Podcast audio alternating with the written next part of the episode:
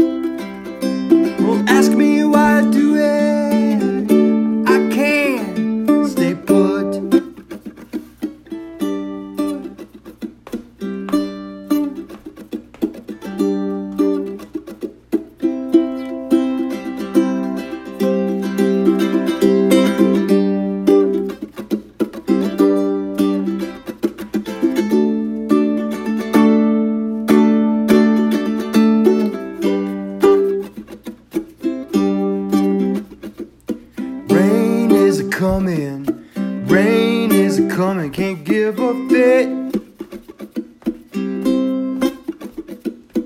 Rain is coming, rain is coming, can't give a fit.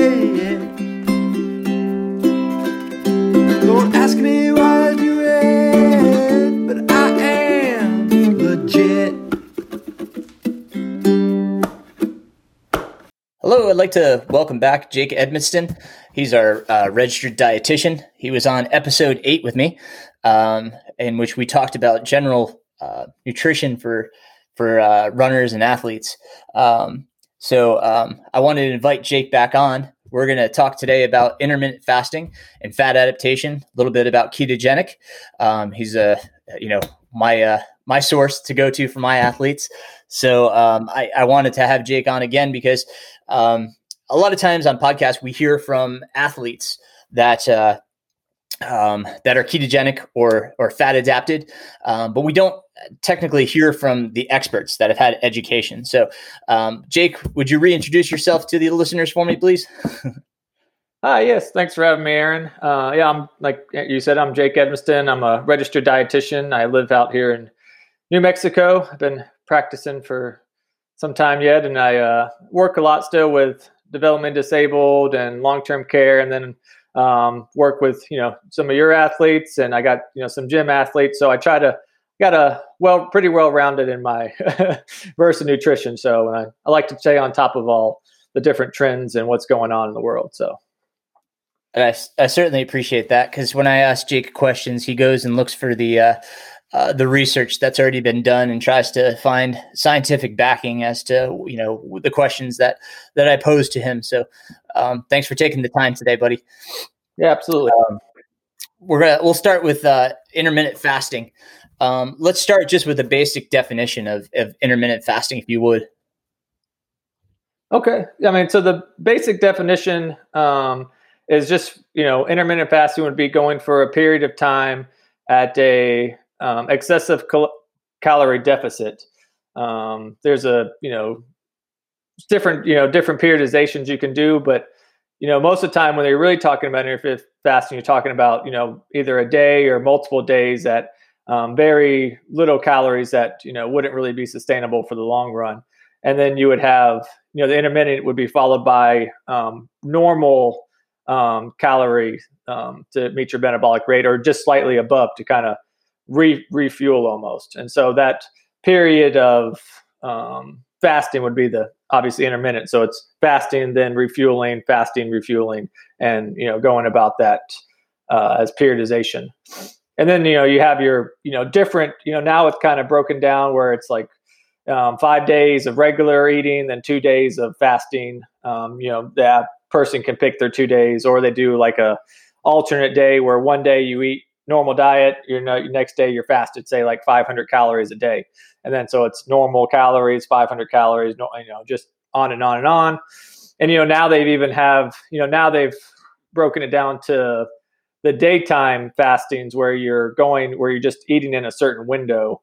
So say you you know you want to eat breakfast and so you eat at 8 a.m. but then you stop at like 4 p.m. So you have a uh, eight hour window and you're going 16 hours you know without food. So and you know people can kind of play around with um, you know different people will have like oh I'm going to eat from 10 to 8 p.m. you know or noon to 8 p.m. and kind of do it that way and some people do 12 hours on 12 hours off it's just you know now there's all kinds of different you can look in you know different diet trend books and see you know examples of all kinds of different diets right on um, we've got like you said all sorts of, of intervals of uh, intermittent fasting but um, it, you know for for athletes that are training we're basically um, we're talking about squeezing in our caloric intake for a day so um, can you touch on that for a second what would be ideally um, the caloric intake.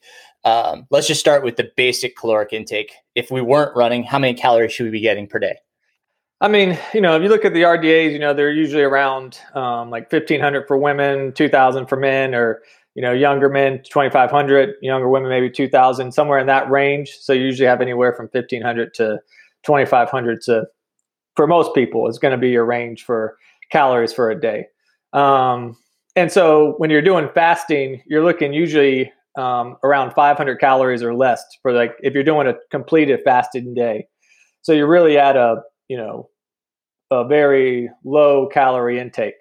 Um, so you might be just be snacking on a couple things throughout the day. Um, and then yeah, it's on a fasted day. So so yeah, so like your normal intake would be still like you know. So let's just say the typical 2000 calorie day like you're going to see on all like nutrition facts labels so like say if you're doing alternate you know alternate um, day fastings you would um, say hit 500 calories one day um, 2000 calories the next 500 2000 and typically when you know realistically when you have the day, normal day you're probably more likely going to be eating like 2200 25 you're probably going to eat a little bit more um, than the uh, than your regular amount but you're still going to be at a total calorie deficit.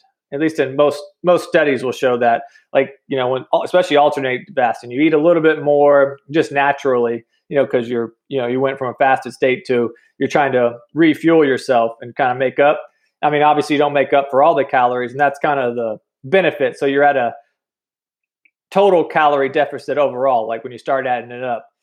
And so people will usually try to prefer that rather than trying to say you're say your normal calorie intake is 2000 and you want to lose weight the normal recommendation is to go 500 calories less a day you know for a pound of weight loss a week and so you would eat 1500 calories for that week and so if you kind of average it out if you're doing you know the alternating day it comes out to about the same as like a continuous calorie restriction type of diet.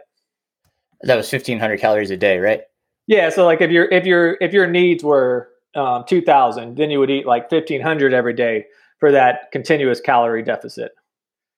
Where like as an alternate day you're kind of eating a normal diet and then you're just doing it you know kind of making up and um, doing like 500 calories so you're actually at 1500 less and it usually ends up balancing out because that next day when you refuel you're probably going to end up like 25 so you, it's almost equal like in a lot of studies versus intermittent fasting versus uh, just continuous calorie deficit, they, they show about the same amount of weight loss um, in both.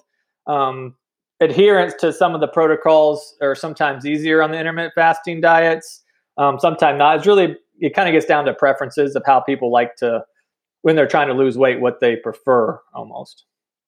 Okay. Now let's throw exercise into there. Okay, so we were talking about, you know, uh, if for myself, uh, 42 year old male, we're talking about basically, uh, you know, the kind of the baseline is 2,000 calories for me. Um, now, now I exercise, right? I go out right. and I run. I go out and run an hour. Um, I burn whatever, you know, probably 800 calories, we'll say, right? Um, what do I have to make up that deficit as well? Should that be made up, or how does that work within intermittent fasting?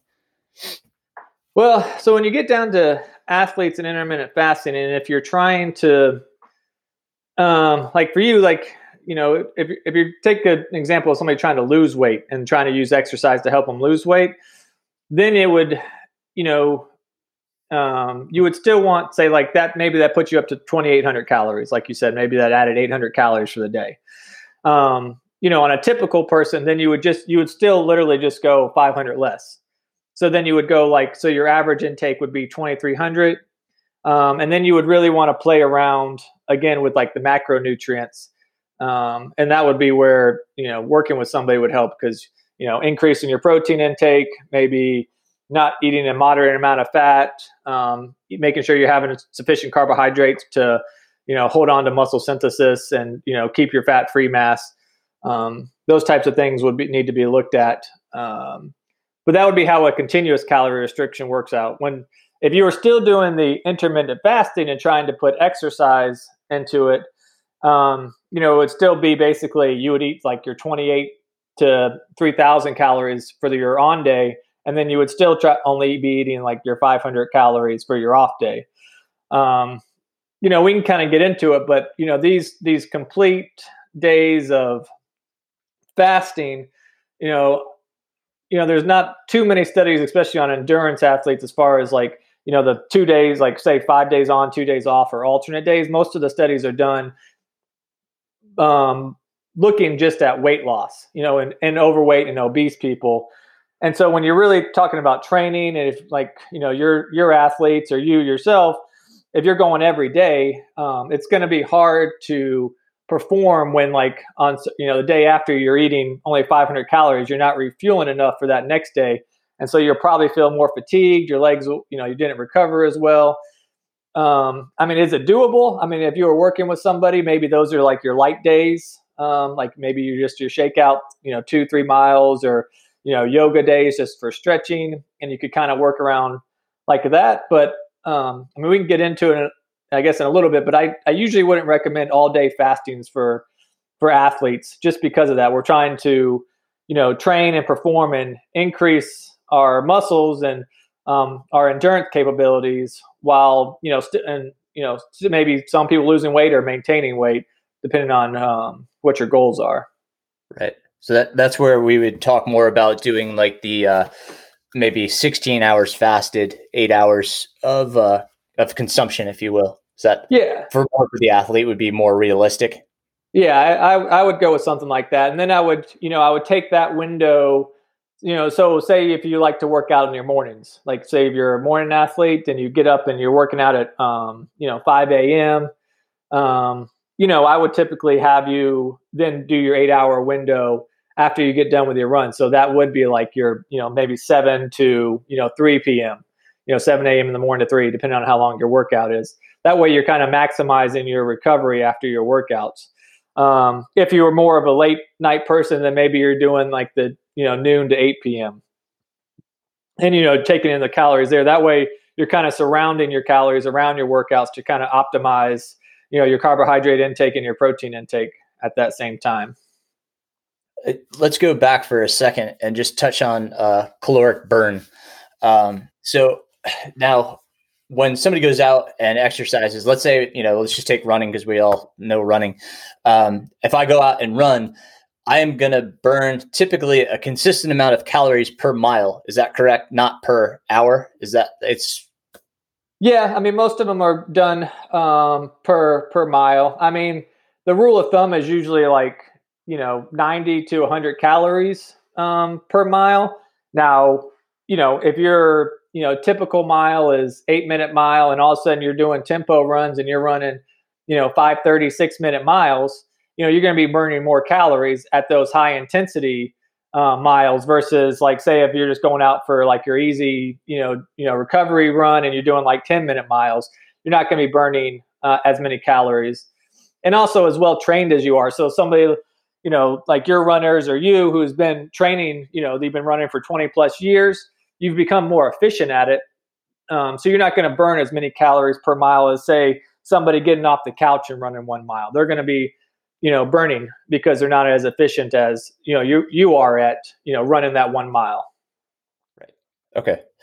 Uh, and for the record I, am not an intermittent faster. Okay. Yeah. i just want to put that out there. Yeah. Um, so thus far we've talked about the you know one of the big benefits that people seek out of using intermittent fasting is weight loss. Um, now is there is there any other you know benefits that uh, that, that you can say people can gain by intermittent fasting? Uh, I mean, I think you know the biggest benefit is going to be your weight loss and more control. And you know, with weight loss, anytime you need to lose weight and are able to lose weight, I mean, you know, there's plenty of studies that show losing weight helps with blood pressure, helps with cholesterol levels, helps with blood sugar control.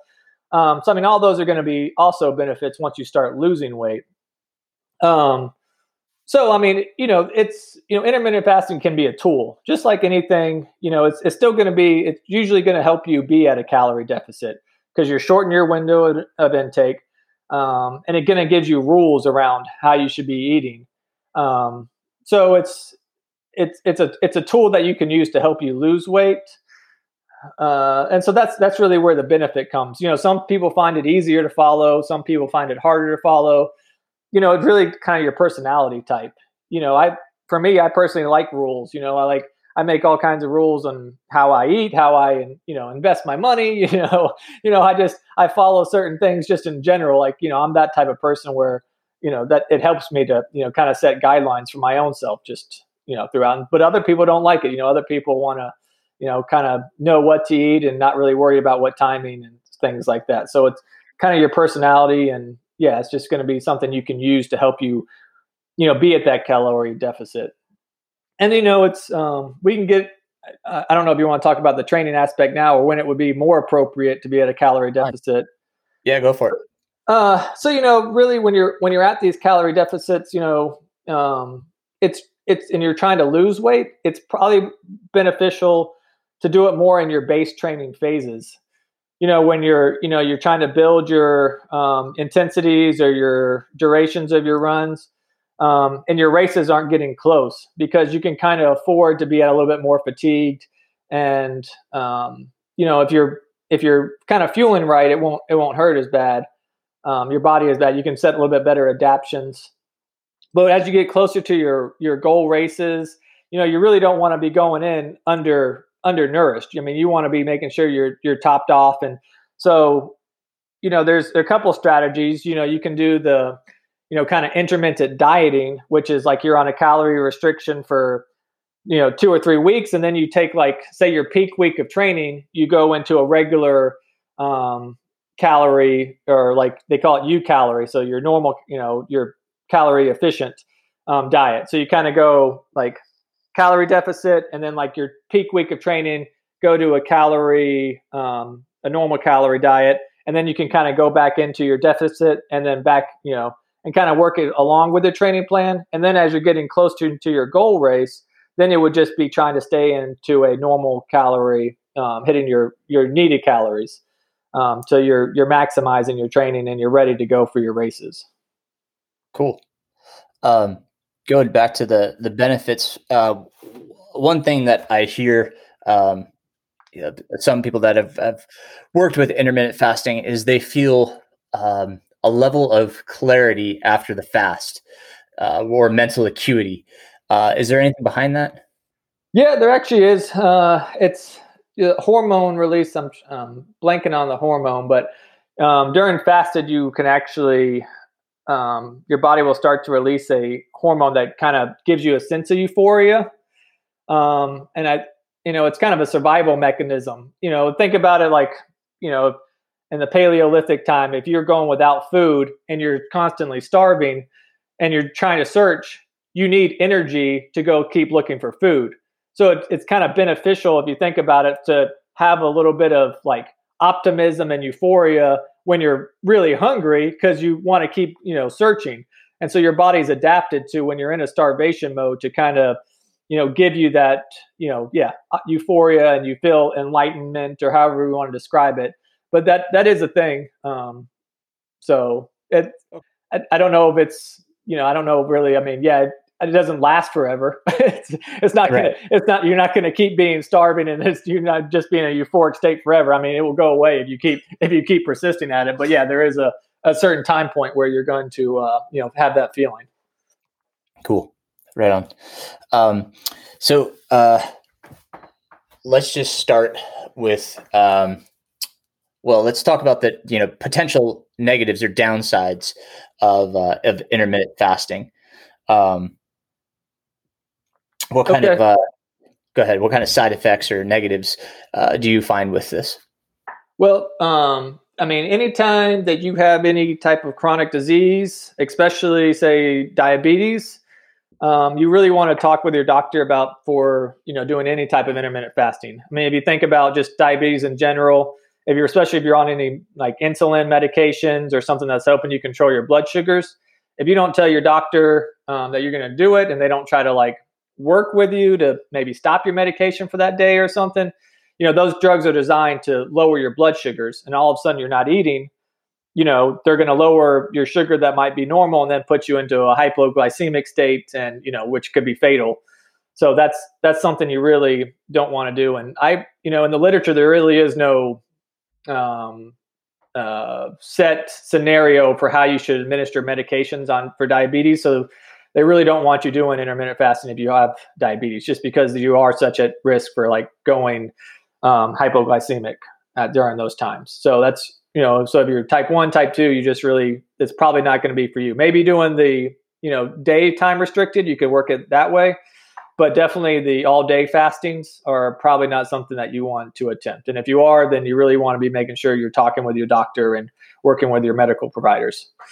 Um, and the same thing with any type of medications. You know, you know, medications are you know some are meant to be taken with food, some are not. But you know, they're most medications are assuming we're eating regular diet. So if you have any, if you are taking any medications, again, you want to talk with your doctor. You know, don't take this as medical advice, obviously, but you know, talking with them, you know, dip, you know, you know that's why there's recommendations for medications that say this medication take with food, this medication don't take with food. You know, this medication don't have grapefruit because it changes the absorption rate um, for medications.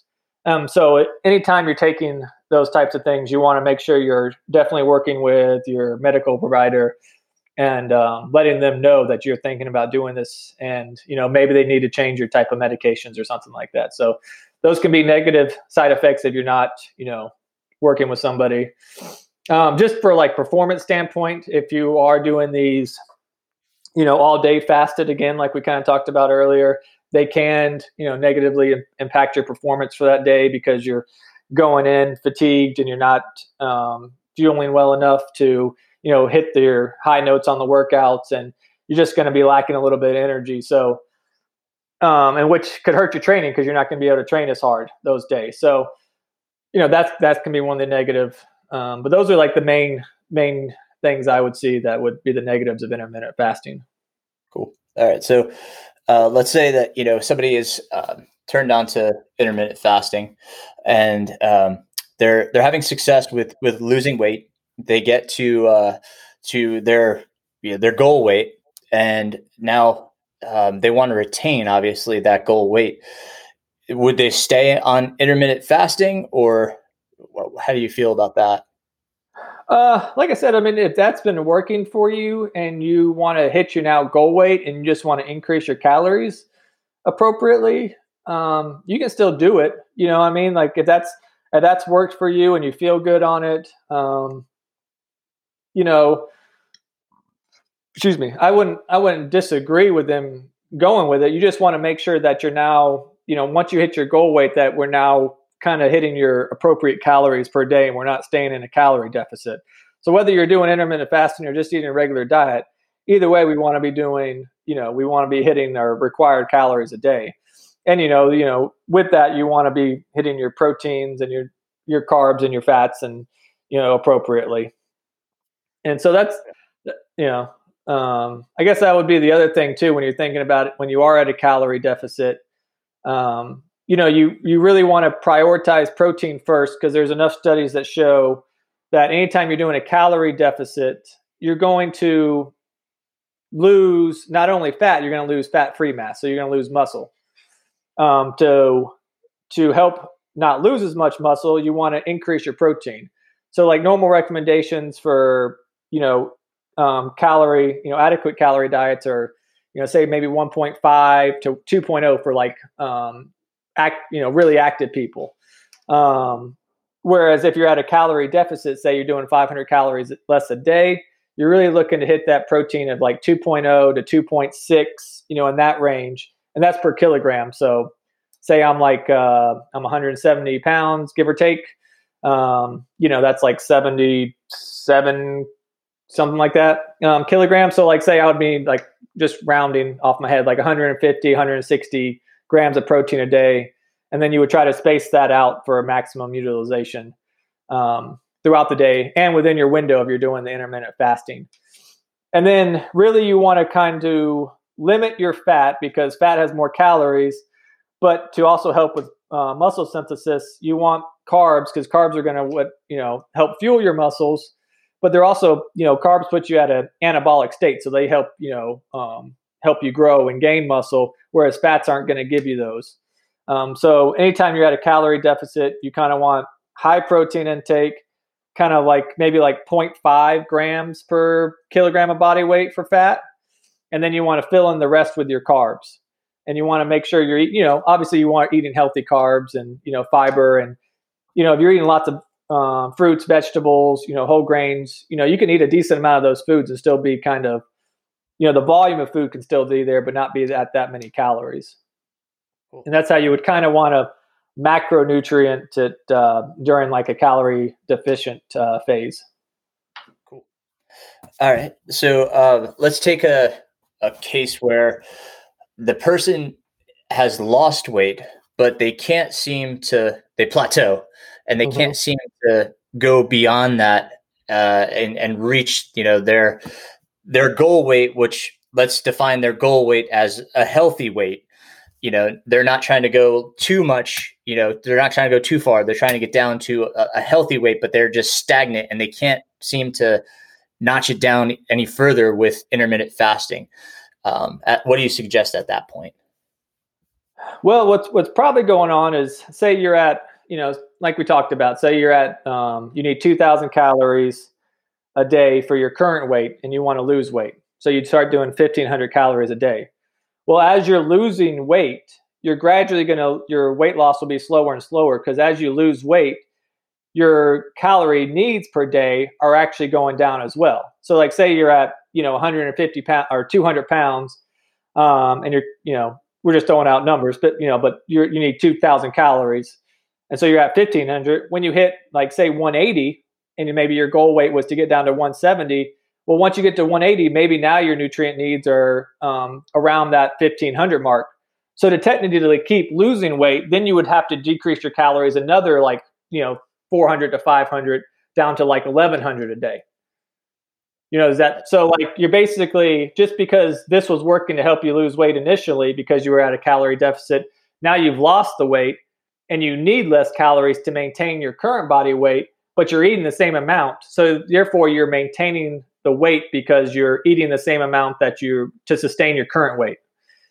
Um, so you need to drop your calories again um, to help you keep losing weight. And so that's really why people plateau because they don't realize they're like, I'm eating the same amount. You know, I've been eating less than I was. Um, you know, initially, well, I mean, you know, that's great. That's great. You lost that 20 pounds, but to keep losing, you're going to have to either increase your exercise to you know increase your metabolism and your energy output or you're going to have to decrease your calories in again and, and now how do they figure that out is that something they would have to consult with a person such as yourself the doctor or is there something they can refer to um, you know an online um, yeah I mean, there's there's you know calorie calculators like the mifflin st jeor harris benedict um, you know, the Mifflin St. Jeor is probably the most popular one. Um, and you can, I think we talked about that in the last one.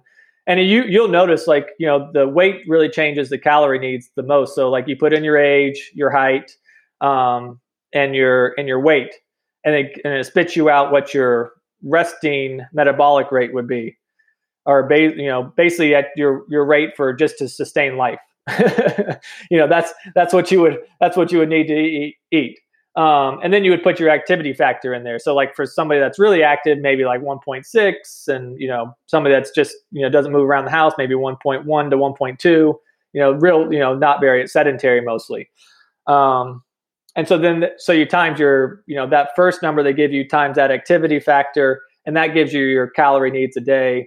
And then you know as your weight changes, you would just have to keep updating that. So like you know you would you would see it like so you could even go around and play in there, put in like okay, I want to be, you know, I'm 200 pounds now. I could put in like, what is it that to get me down to 180 or what would I need, you know, what sustains me at 180 and things like that. Um, so that's, that's kind of, so you could just have to keep playing with those. I mean, you can definitely talk with a dietitian, but you can find those resources online if you're just looking to play around with numbers.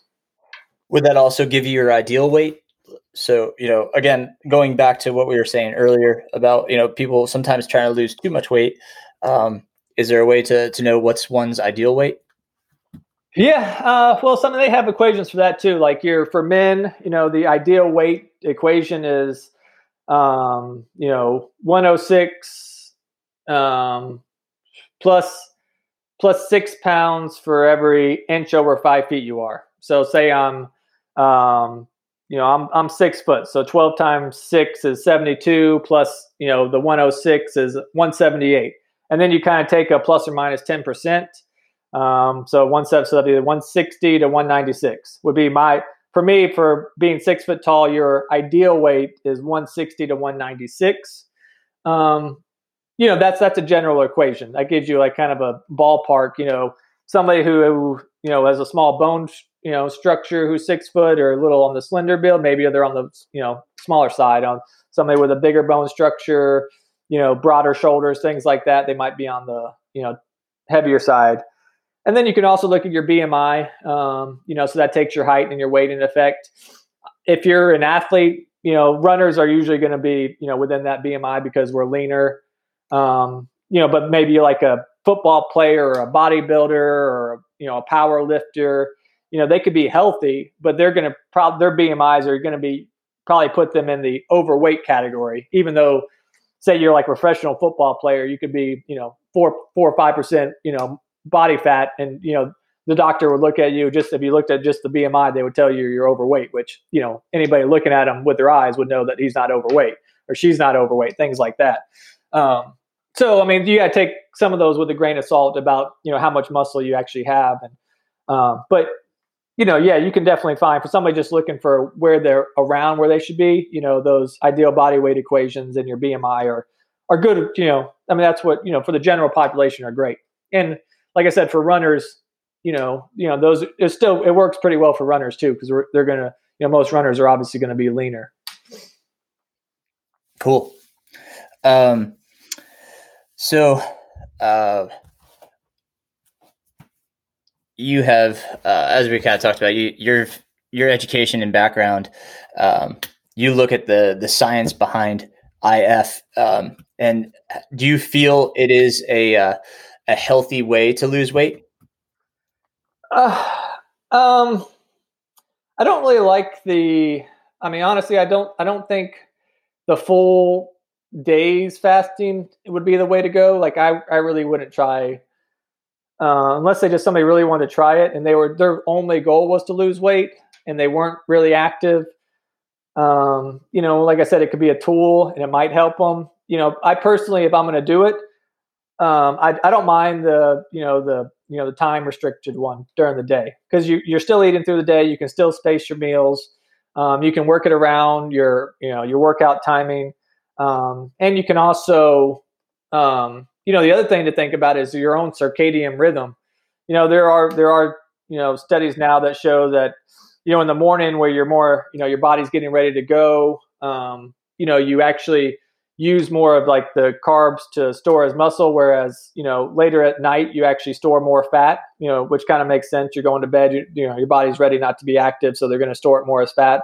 Whereas you know, in the morning you are getting ready, so you you store more, um, you know, glycogen in the muscles, you know, those types of things.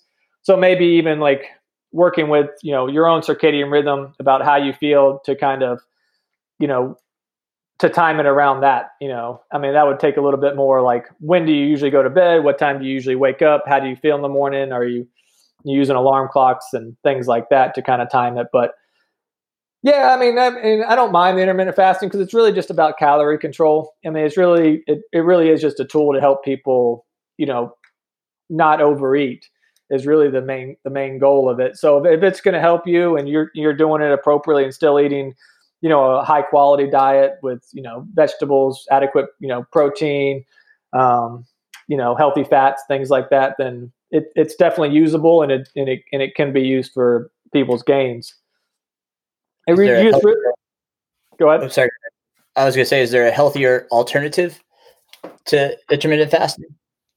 I mean, it, the the alternative really is just eating, you know, following a healthy diet in general.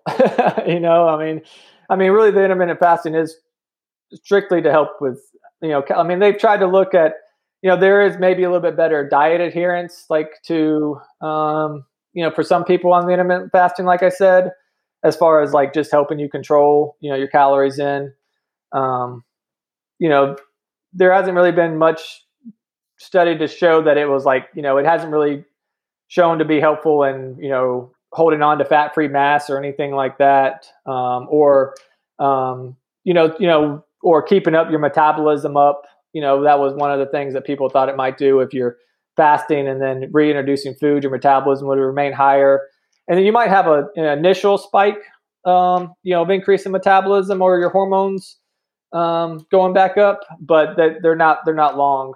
So it's um, anytime because anytime you're at a calorie deficit, you're going to you know go into a little bit of hormonal changes, and um, you know your metabolism will start to slow. So yeah, so a tool. It's a it's a tool. okay, perfect.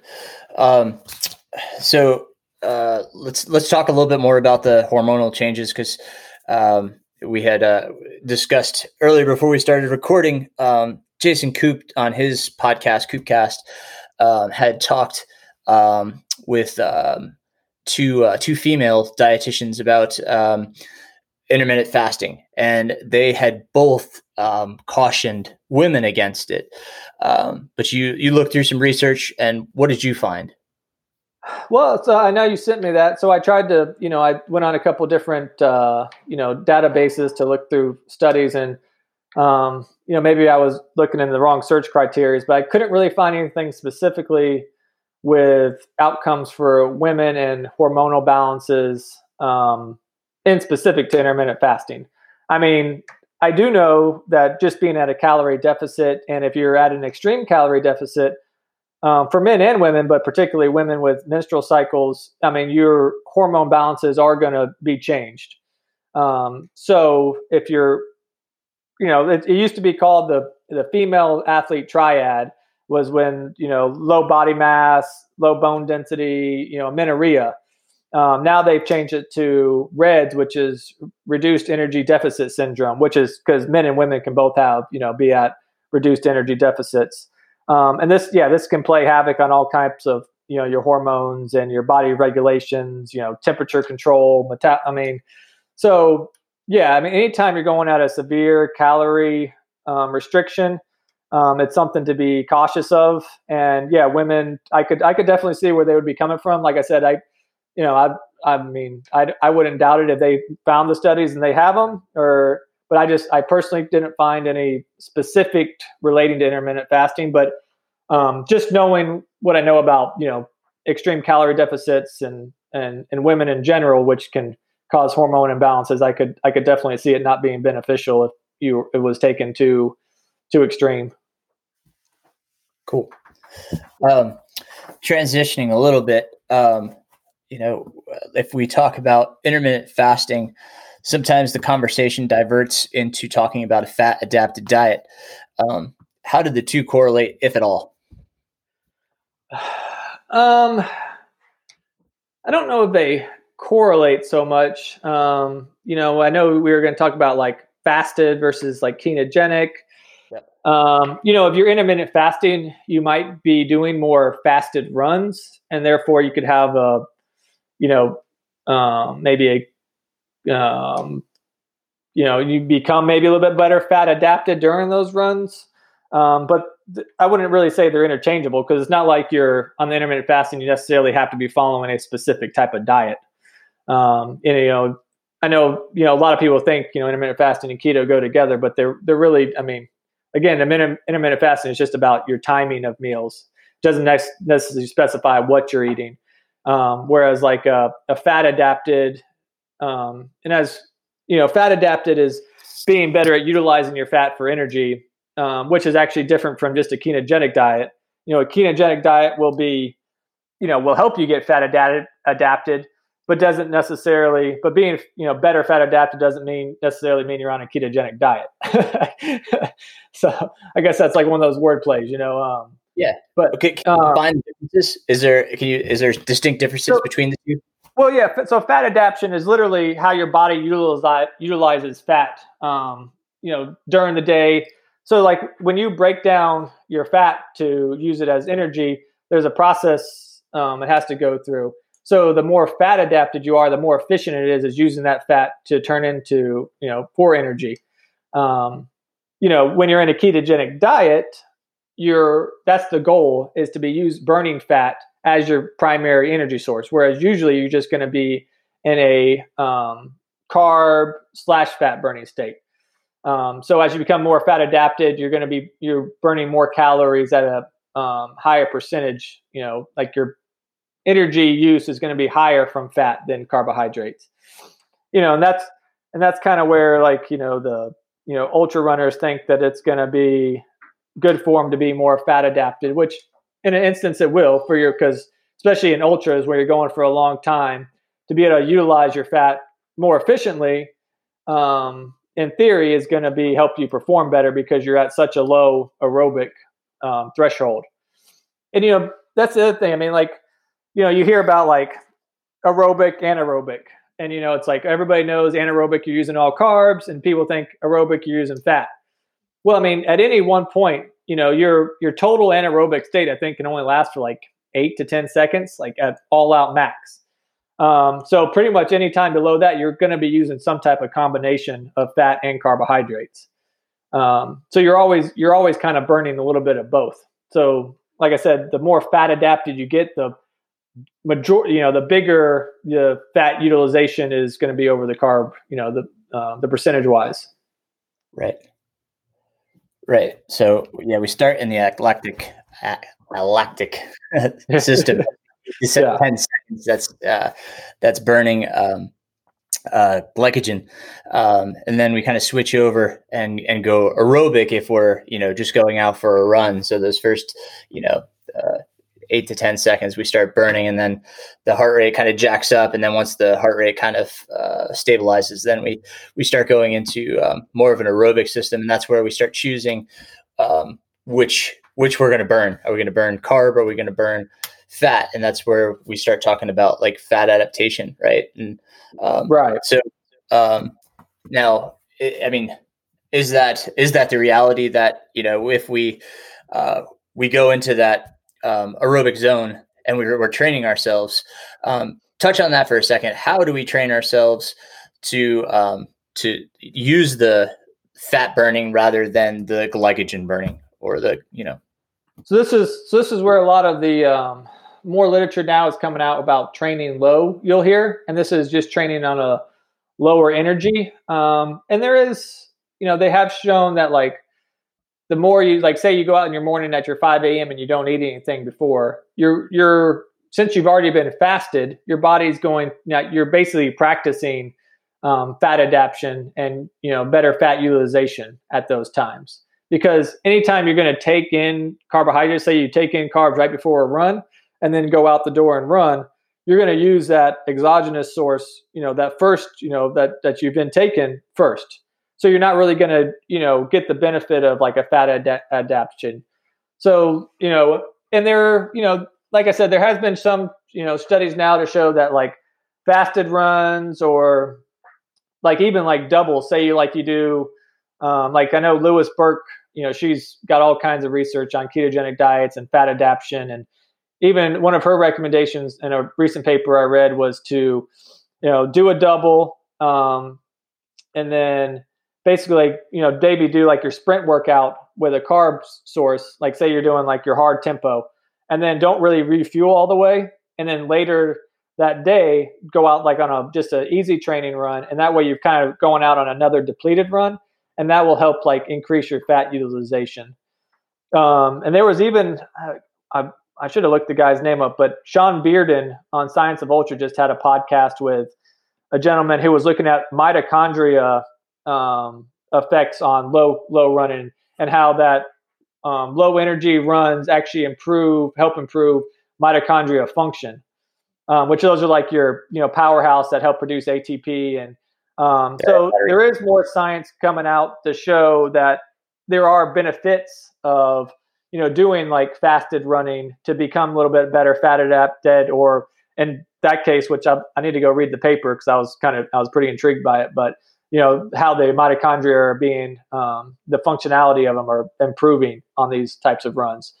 Um, and that's and that's really you know you don't necessarily need to be in a ketogenic diet like already in a fat. You just need to kind of be in a fasted state or at a low calorie deficit. Because like i said anytime you if you fuel right before your run and you're trying to do these types of runs you're you're kind of missing the point because you're going to be using those carbohydrates right away. Um, and so like in you know just to kind of put it into perspective you know these these are really are going to be what you want for your base building again. Like you know these would be like you know when you're kind of farther out from your A race and you really want to start you know adapting a little bit better and um, you know you would go out say you're not eating as um, frequently or you're going maybe even go a little longer. You know i think last time i said anything over an hour and a half you really want to be you know fueling. Um, you know if you're in your base phase and you really want to try to get that fat adaptation you could probably go up to two hours if you want um, without eating anything and just to you know, you practice that fat adaptation. But anytime you start getting closer to your race, you want to a make sure you're fueling appropriately, um, and to so you're recovering well, so you can keep hitting it hard and feeling refreshed. And also, B, you know, you want to be training your gut. So, because on your race, you're not going to go two hours at a time without eating. Um, and your gut's just like a muscle. So, you know, you want to make sure you're training that. So, as you're getting closer, you know, it's it, it's more beneficial for your performance to be training the gut and practicing your fueling strategies rather than trying to be fat adapted. Does that does that make sense? It does. Okay. Let's uh, let's talk about two sides of the spectrum. uh, we just had a, a, pretty amazing. I don't know if you saw um, Michael McKnight went out and ran 100 miles solely on water. Um, you know, no calories, no nothing, just pure water. Now he's been, you know, doing uh, fat adaptation uh, in his training and, and such. So he's been practicing. You know, his his consumption is is dialed in so that he is going to be using fat as as his fuel. Uh, you know, according to him.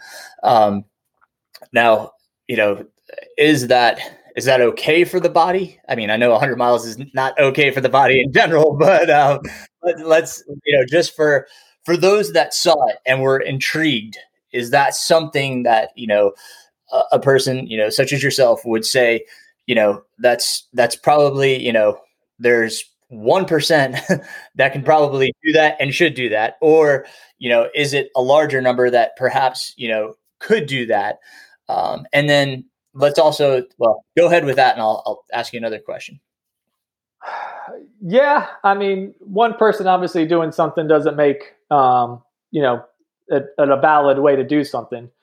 Um, you know, did he? I'm sure did he train? I mean, I don't know what he, you know, his. I'm sure he kept a very low aerobic threshold for his. You know, maybe it seemed fast for people. I don't know what he ran it in, but I know, like, say, like Zach Bitter and his, you know, and his like 24 hour, you know, efforts and being fat adapted. You know, they seem fast, but for him, you know, that can run like a four minute mile. You know, running a seven minute mile is at aerobic threshold.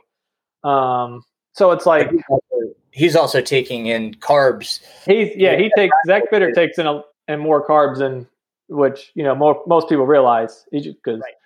but this guy, yeah, but, you know, it's I, I can't really say scientifically what that would do to your body. Um, I wouldn't imagine it's great. Just like you said, running 100 miles in general isn't going to be all that great for your body. Um, not to mean fasted like that. Uh, I mean, think about it. Like how many? How could you even design a study like that? You know what I mean? Like, how are you going to get enough people to run 100 miles without eating anything to yeah, like even study it? I mean, it's. I mean, it's a that that's definitely the case of study of one right there. Um, yes, N of one. So. Right yeah, what is what is? I mean, I I couldn't even. I mean, I'm I'm sure his body was all, you know, just even. I'd even be curious about like you know, his his sodium, his electrolyte levels, you know, his his glycogen depletion. I mean, I don't know. There's all kinds of things. Um, oh, yeah. I just you know, want to but, alert people that you know there are other things that can be going on that we're not aware of. Like it's not right you know, even if you train for fat adaptation, that's probably not the best thing to do to your body. Like, no, these things. And I just want to start swinging that pendulum back, and let's go into the topic of of Zach Bitter and uh, and Jeff Browning because um, we just touched on it. You know, those guys, if you listen to them and they talk about their, you know, yes, they are practicing fat adaptation, um, but they're also using carbs as a source in their um, in their ultra marathons, in their races because they need those as well. You know, they, they, they are still burning glycogen um, throughout this. It may not be the, the numbers that some of us that aren't as fat adapted burn, but they are still burning some. So they still do need that source. And it's a quick energy source as well. Um, so, you know, can you kind of touch on that balance as well? Uh, that you know, yes, you may be fat adaptation, you know, at, have that fat adaptation, but you know, due, due to the course of of any athletic endeavor, whether it be ultra marathon or you know sub ultra, you're still going to need some other sources. Yeah. Um, I mean, if you think about it, whenever you're in a, a, race, you know, fat utilization, say from an exogenous source, by the time you ingest it, um, it takes usually about two to three hours to start being able to process it and use it as energy. Whereas carbohydrates, it's, you know, within 10, 15 minutes, you can start using that as, you know, your, your energy source once you ingest it. Um, the, so, and then, you know, fat also just for gut, you know, fat takes longer to empty from your your stomach. Um, so just from like you know how your gut feels, like taking in more fat during a race might not be the best thing. Um, and you know they do show like studies that if you are more fat adapted and used to eating more fat, you'll start um, you know the pro- you you process it faster. Basically, you you tr- you know you've you've been eating that way, your body's got accustomed to it, so you can you know process it a little faster. Um, but you're right. Like even Zach Bitter's taking in. You know, I, I don't know uh, as much about Browning, but I remember listening to an interview with Zach Bitter. This was probably like four or five years ago. After he just set the uh, you know 24 hour record for like the first time, he was on uh, a podcast called Endurance Planet, and um, he said he took in like he averages you know on his train you know harder training days about 150 grams of carbohydrate a day. And anybody who's on a keto diet would re- think hear that and be like, well, that's a lot of carbs because you know that's that's not what somebody would typically think but he's doing that because he's trying to do it for performance. You know there's a difference between performance and just doing something. You know the like you said that one guy was his name knight? Michael mcknight. Um, michael mcknight. So he did it. Was that his optimum performance though? Like we, we would never know but i would guess that he could probably run faster and perform better if he was taking in fuel sources so it's kind of one of those things like, are you, or was he doing it just to prove a point? Like, I, you know, this is what the body is capable of, which is cool. I mean, it's kind of always cool to see what a person in the body is capable of. And that's why we kind of like to run 100 miles and, you know, push our limits to see what we can do with it. But if we're looking at the, the aspect of performance, you know, then why did why why are we doing it? You know why is you know is this going to help me reach my ultimate goal of running fastest or you know hitting hitting my fastest marathon time or ultra marathon time? You know um, am i out here just to pr- go ahead. As jeff browning is very open you know he uh he he's a GU athlete you know which obviously is a is a glucose based product. So he but he goes to the GU energy labs and has the testing done to say okay I am burning this much fat, but I also need to burn this much glycogen. So how do I um, you know, fuel my body so that I get the optimal performance? And that's how he's performing on such a high level. Is you know he's using um, his his complete system, if you will. uh, you know he's he's burning fat, yet he's also burning glycogen, and using the two systems together to make the most efficient. Uh, you know, uh, performance and uh, as he can. So um, I, I, love listening to to him talk about the the combination of the two because primarily his diet is you know uh, you know fat at fat adapted.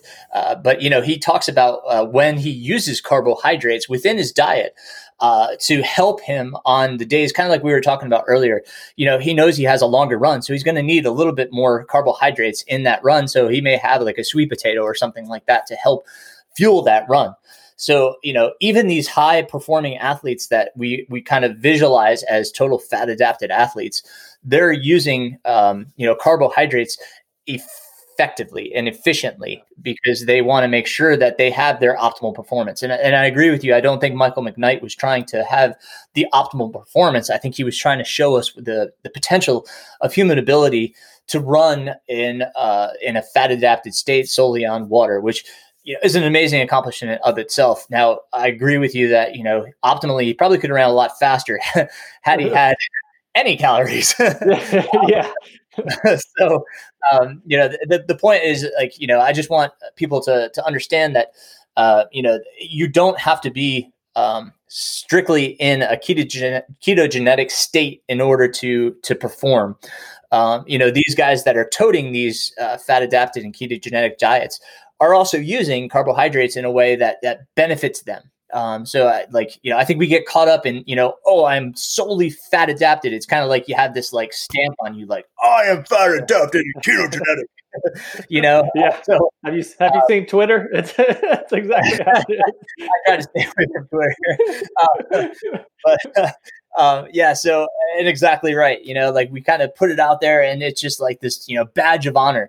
But like, you know, honestly, if you want to have a, a, higher level of performance, let's even go further on the pendulum and get to sub ultra. And let's talk about marathon, 5K to marathon. You know, like um, if if those people were solely on a, a, a ketogenic or a fat adapted diet, let's talk about performance there. How would that affect, you know, the the now we're going into an anaerobic state um, you know, in the 5K, potentially up to the marathon, depending on how fast you're running, where your body wants to go into that glycolytic uh, burning state. So, can you talk about that for a moment? Yeah. So, um, anytime you're going to be doing the more high intensity, like we talked about, the higher your intensity, the more um, glyco- glycogen your body wants to burn. Um, so, you know, if you're constantly fat adapted, you're not training that higher in for carb utilization and glycogen. Um, so there've actually been studies that have even shown that um, that the more fat adapted you are, the the worse you are at burning um, carbohydrates at, at like the higher end. So your carbohydrate utilization has you know worsened, um, which you know might not be bad for like you said the ultra, but when you're talking about like a 5K or marathon or you know, sprinting up a hill, all of a sudden you can't, you know, um, switch, over switch, over as well as efficiently. Right, correct. Um, so, you know, for those types of athletes, any and really ultra, I would say is probably like one of the only, you know, sports I could think of where fat adaptation really is kind of like, well, I could see where that would, you know, increase performance. Like you look at something like basketball or, you know, even baseball where you know, like basketball, you're constantly sprinting, jumping, and you constantly need those quick carbs because you're always doing you just flat out sprints. Or baseball, you know, you hit a base and you're just sprinting to first. Well, if you're constantly in like a fat adapt state, you're not going to have that higher end speed that you need for the sprint to the first, you know, first base or you know to round out your triple or something like that. Um, you know, so any type of sport that you're going to need quick, short bursts of energy, you know, fat adaptation is not going to be what you're looking for. You want to be looking for your, you know, your peak performance at your high end. Um, and you know, you know, carbohydrate diets are going to need that. And just like you said, like for the, you know, I, I think it really is important to reiterate for like the, you know, even the people that are doing fat adapted, they're still taking in carbohydrates because they know if they want to perform and you know perform well, they're going to need those carbohydrates. Um, you know, so something like the you know, and like the say you're doing a fast 5K, it's not like you need, uh, you know, you to take in carbohydrates during a 5K because it's so quick. But you want to be training um, where you're using carbohydrates. So when you're training and you're doing like your, you know your two minute sprints to practice your high end or you know your tempos or intervals you know you're not going to be able to go as hard and you know utilize you know anytime you train at that top end you're you, you know you're practicing carbohydrate you know carbohydrate utilization um, where you know if you're fat adapted you're never gonna you're never gonna be efficiently because you you don't have the carbs to hit those higher points to train that way. And then if you're not really taking them in anyways you know you're not going to have enough to you know um, you know utilize it as efficiently. You're your body wants to stay in that kind of fat. So you're you know you just don't have the ability to trans like you said um, transfer over as well. Sure. Um so i mean you know it it uh when i think about you know going back what we were just going over i i, I in no means mean to to bash um you know people that are are trying to be fat adapted or, or go ketogenic um, solely, I just want to make sure that people understand that we still need to utilize um, carbohydrates and and use them to optimize performance. And it may take a little bit more research and understanding as to how you can use those and when to plug those in. Um, so, I mean, you know, I think um, having people get a little bit more education uh, so far as you know how do you do that properly to optimize your performance if that's the goal? You know they they may have other goals in doing just as you know i have other goals in in my diet just because of health reasons. You know so I, I don't mean to take away from that because i'm sure there's plenty of other benefits that people can gain from you know doing various types like of the intermittent fasting. We talked about that and how they can lose weight um, you know going fat adapted and um, you know that, that they may even see a, a, a, loss of weight you know at the beginning as well. Is that is that correct? Because now you're diminishing carbohydrates. It, it, would you see would you see a drop off for the ketogenic diet? I'm sorry if you go ketogenic um, yeah, ketogenic diet would you see a diminish in um, or a potential diminishing in body weight? Yeah, I mean, so ketogenics are diets are effective at um, helping you lose weight. The issue you get into is um, if you look at a lot of studies, though, you also lose um, usually more fat-free mass, so muscle, on a ketogenic diet as well. Um, so when you're losing weight, you kind of typically lose weight faster in the beginning. Um, like year long studies or anything that's usually about six months or longer, um, usually see about the same amount of weight loss in a ketogenic diet um, versus any calorie deficit diet. The problem is though, like I talked about, like how carbs are helped with the anabolic response. You know, if you're eating more fat and just protein, you're not getting the carbs for the anabolic response to help hold on to some of that, you know, and build those muscles.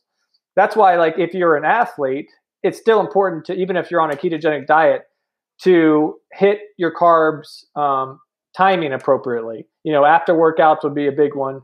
Um, so that you're at least adapting and, and, helping your body adapt to the um, you know the strength training or in, um, endurance training you're doing.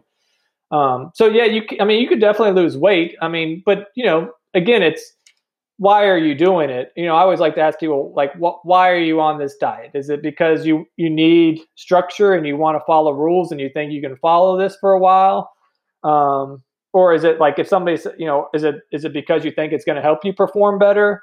Um, you know, so like, what's kind of the purpose? Like anything, any diet, you know, you do is what's what's the purpose? Why are we why are we doing this? I mean, is there a medical reason? I mean, like you said, there's plenty of reasons why people need to change their diet for you know other reasons besides weight loss.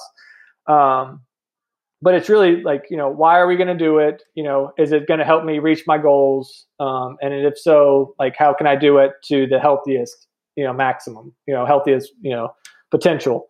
And you know even with the ketogenic diet you know when you're working with people it's not all just you know bacon and cheese and uh, you know like you really need to be eating a lot of non-starchy vegetables in there. I mean you're your plate should still be full of salads and you know asparagus and just all you know cauliflowers and broccoli. I mean, you should be eating a wide plethora of vegetables because they're low in carbohydrates, but they're high in fiber, high in micronutrients.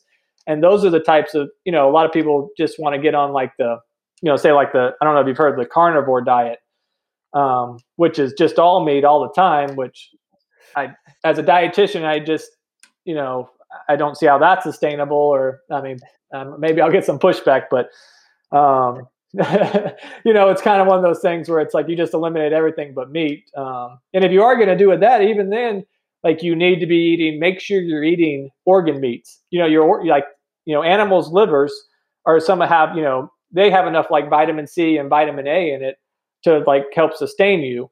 Um, whereas like you wouldn't get that from just like you know muscle meat and things like that. You know, your your organ meats are where a lot of your your micronutrients would come from.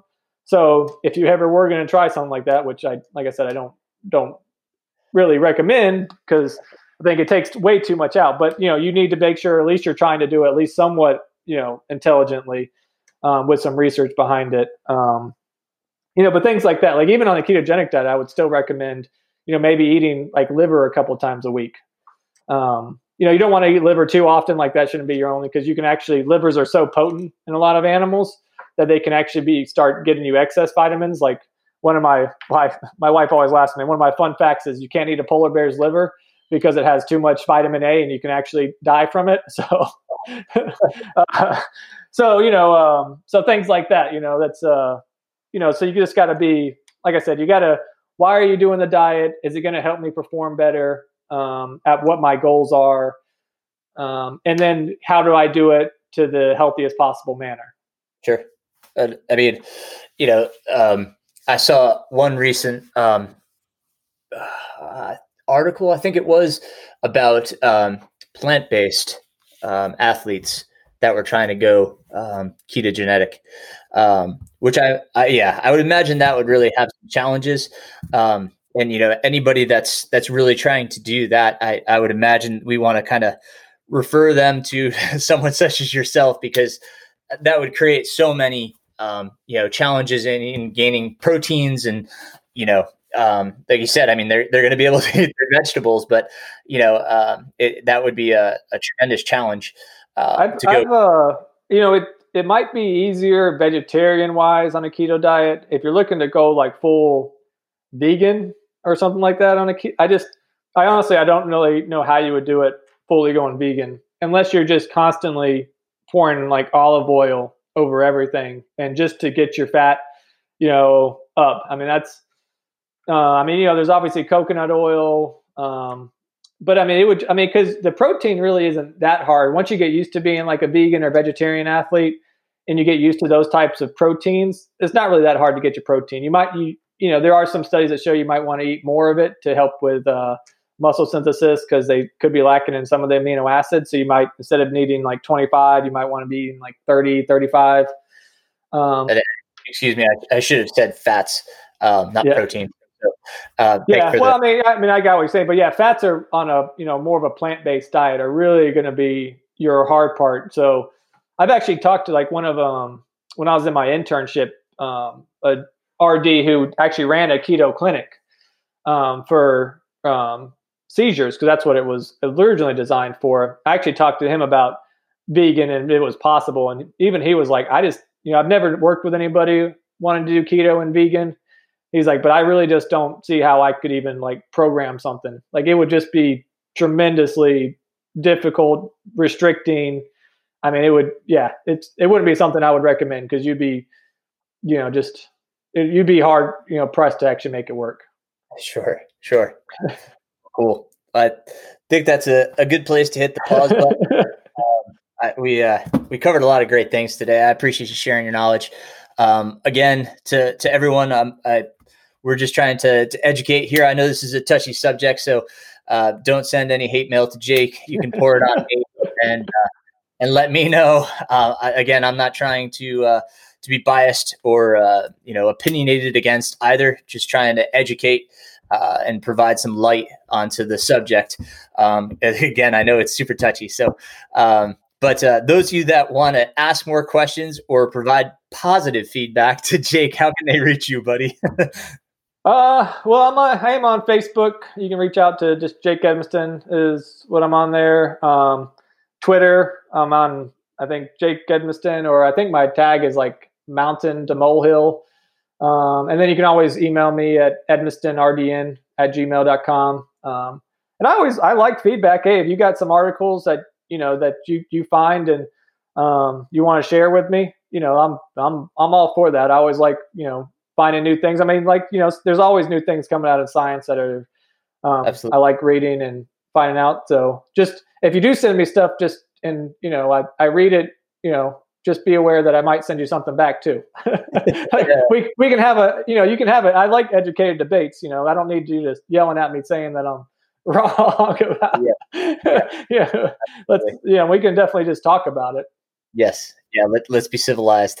Um, yeah, I mean, I, I, obviously, like I said, Twitter's not a place to usually be civilized. You get 140 characters or whatever it is now, and most people just yell at each other saying that my diet is the only diet and it's the best diet. So I'll, I'll put that in the, the show notes and, and make sure that we put the disclaimer that uh, you know it, it's not for the uh, the bashing of Jake. Uh, I'll accept all bashing uh, yeah. and shield you from that. So, um, Jake, thanks again for your time there, my friend. Um, always, I mean, I, I learned so much in our conversations. Um, I'm sure we'll we'll pick up another one. You know, perhaps we can go a little bit more into um, how to be a little bit more red, well-rounded in uh, in in you know plant-based diets. Uh, you know, I've I've kind of gone more that direction myself just because of health reasons for my um, for a condition I have in my throat, um, and it's it's really done a tremendous job in helping me with that. Um, so perhaps we can we can talk about that next time. So um, sounds I, good. I hope you stay well and stay safe, my friend. Um, please say hello to your your wife and your little one. Um, and uh, as always, enjoyed our time. Yeah, I appreciate you having me on. I, I, I enjoy our conversations.